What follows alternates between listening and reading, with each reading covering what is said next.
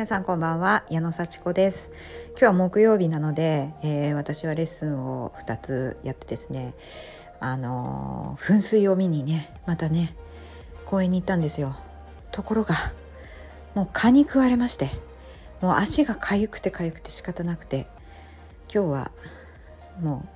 あんまりそこでゆっくりせずにさっと帰ってきてしまいました。はい。いつもねあのー、結構こう自分のために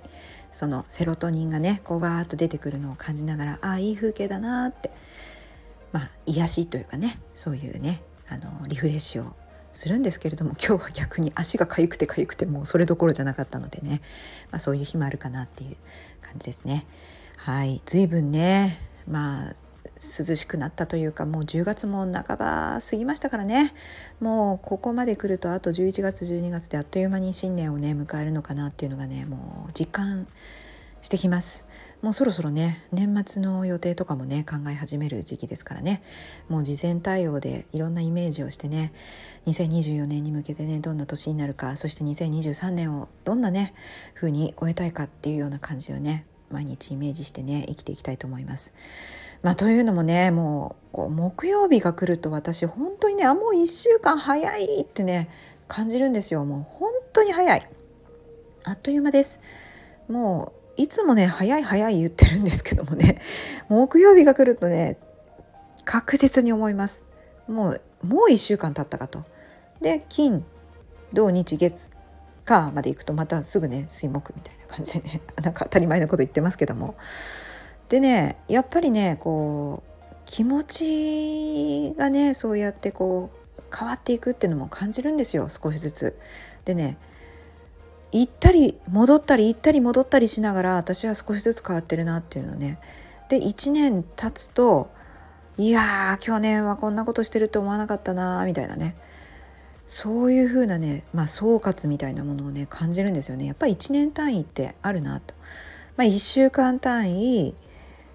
ヶ月単位、うん、3ヶ月単位1年単位みたいなね、まあ、半年もあるかそんな感じでやっぱりね早いからこそこう単位での振り返りとか次の計画立てるのって大事だろうなと思うんですよ。で10月はい19日あと10日ぐらいでね10月も終わるわけですよ。そうするとあ11月の計画というかね11月どうしたいなっていうのが大体私このね20日ぐらい過ぎると次のあのー、月？そしてそのあもう10月も終わるな。11月だな。12月だな。みたいな感じでねやっぱりちょっと前に気になるようになってきました。はい。11月はどんな月にしたいかなみたいなのを10月のこのね1920ぐらいで考えられるようになってきたのでこれって結構いいですよね。これ結構成功者はこういうふうにねちょっと早くあの一月をこう振り返ったりしてで次の一月をまた考えたりっていうのをねするらしいんでね。こういう話聞いてるので私もそういうふうに生きようみたいな感じでちょっと前に考え始めるっていうのを真似してます。成功者の考え方だそうです。はい。なのでこの1920日ぐらいになるとちょっとわって感じ、うん、で私はあの結構ストレッチのね教室を自分でやってるのでそうするとやっぱり翌月のねあのこう登録とかいうのも気になりますからね。一応3ヶ月に一遍更新とか1ヶ月に一遍更新もできるようになってるのであそろそろ来月あの更新お願いしなきゃなとかあもうぜひぜひとも続けてくださいとか新たに募集とかもねあのやってますのでね。だいたい23日ぐらいに、えー、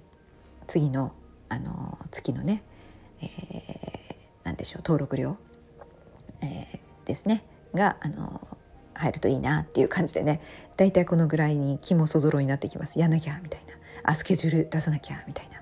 感じになってきますのでちょうどいい感じですね。はい、だから事前対応ちょっとねあの振り返りとかねあのもうほんと3031とかにやるんじゃなくて1920ぐらいにやっておくと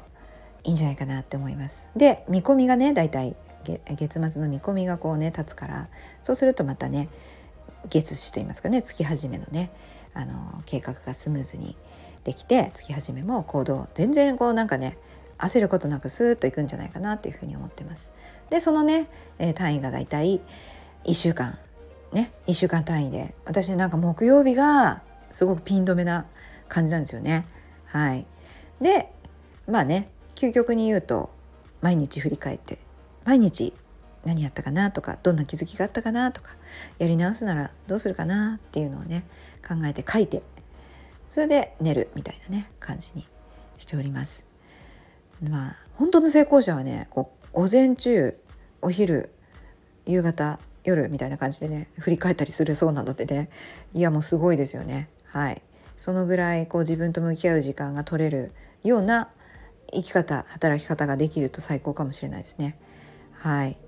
私は今日はちょっとね子供にまた厳しいことを言っちゃったなっていうのを振り返ってます。なんで言っちゃったんだろうな。うん。あの多分ねあの分析をすると私はねこう感情をこうあらわにすることであのエネルギーをねあの振り絞ってたんですよ。ちょっと疲れちゃってね。ちょっとちょっと体力的に疲れちゃってんでそういう時にやりたくない子供を送ると。いう車で送るということをねやんなきゃいけない時にはもうとにかく寝ちゃいけないからねね、寝たら車で事故を起こしてしまいますからね。それでこう子供を怒るというね自分の感情をあらわにしてなるべく寝ないで済むようにするというこの自分の怒りという感情を使って起き続けているというのを私はね編み出してるんだと思うんですよ。これとばっちりですね子供は。でもねそんな怒られながらあの車に乗っていくんだったら嫌だと思ったら自分でバスで行けばいいんですよね。うん、そうやって私にね怒られながら「なんでまた遅く起きるの?」なんて言われながらね車で行くぐらいだったらバスで行く。でもまあ楽なんでね子供もこうガミガミ言われることを受け入れながら楽な道を選んでるわけですよ。まあみんな楽がいいですからねもうあの一長一短というかねいい面もあれば悪い面もあるその総合的に考えて自分が何を選ぶかっていうのを決めてるわけですよね。でまあ車で行く楽さを選び私がガミガミ言う、えー、苦しさを選びっていうねでガミガミ言うとまあちょっと自尊心もね傷つけられたりするわけです子供にとっては。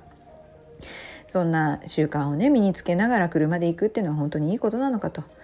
じゃあどうすればいいのかっていうと私がおおらかな気分で送ればいいんですけどね。はい、だからおおらかな気分で送れるように何かしら、えー、寝ないで済む方法を考える、えー、車に乗っても寝ないで済む。なのでねちょっとコーヒー飲めばいいかなっていう気もちょっとしてきたんですけどもね。コーヒーはなるべく私飲まないようにしてるんですがコーヒー飲むと眠くなくなります本当に。うん、でもねそういう何かをするために私はコーヒー飲むのはもう嫌なんですよ。コーヒーはもう楽しく飲むために楽しくその時間を過ごすために飲む。それは自分に許してるんですよね。なんかこうやんなきゃいけない書類があるから眠気をこう振り払うために飲むとかいうのは絶対もうやりたくないんですね。なんとなくね、うん、やっぱり気分よくこう美味しいね。かぐわしい匂いの香りのねコーヒーを飲みたい。そんな朝を過ごしたいと思ってるから車を運転するために眠気を振り払うためにコーヒーカフェイン取るっていうのはもうちょっと嫌だな。うん、そんな感じでね あのだからこそ感情をねあらわにして頑張って車を運転してるんですけど、まあ、何が一番いいかですね。はい、まあ、ちょっと後半の話は私の子供とのまた感情をコントロールの話になってしまいましたけれども。はい。あのまあ豊かにねやっぱり時間を過ごしたいですからね。子供との時間をゆったり過ごすために何でしょうね。あのゆったり過ごすためにコーヒー飲むっていうのをね。でもう本当にあの計画立てて、えー、ね1週間1日1ヶ月とそして過ごしていきたいなという今日はそんな話でした。本当に振り返りとね、えー、計画大事です。はいそろそろ月末に向かってね振り返る時期かと思いますので意識して、えー、考えてはどうでしょうか。という今日はこれで終わりにしたいと思います。どうもありがとうございます。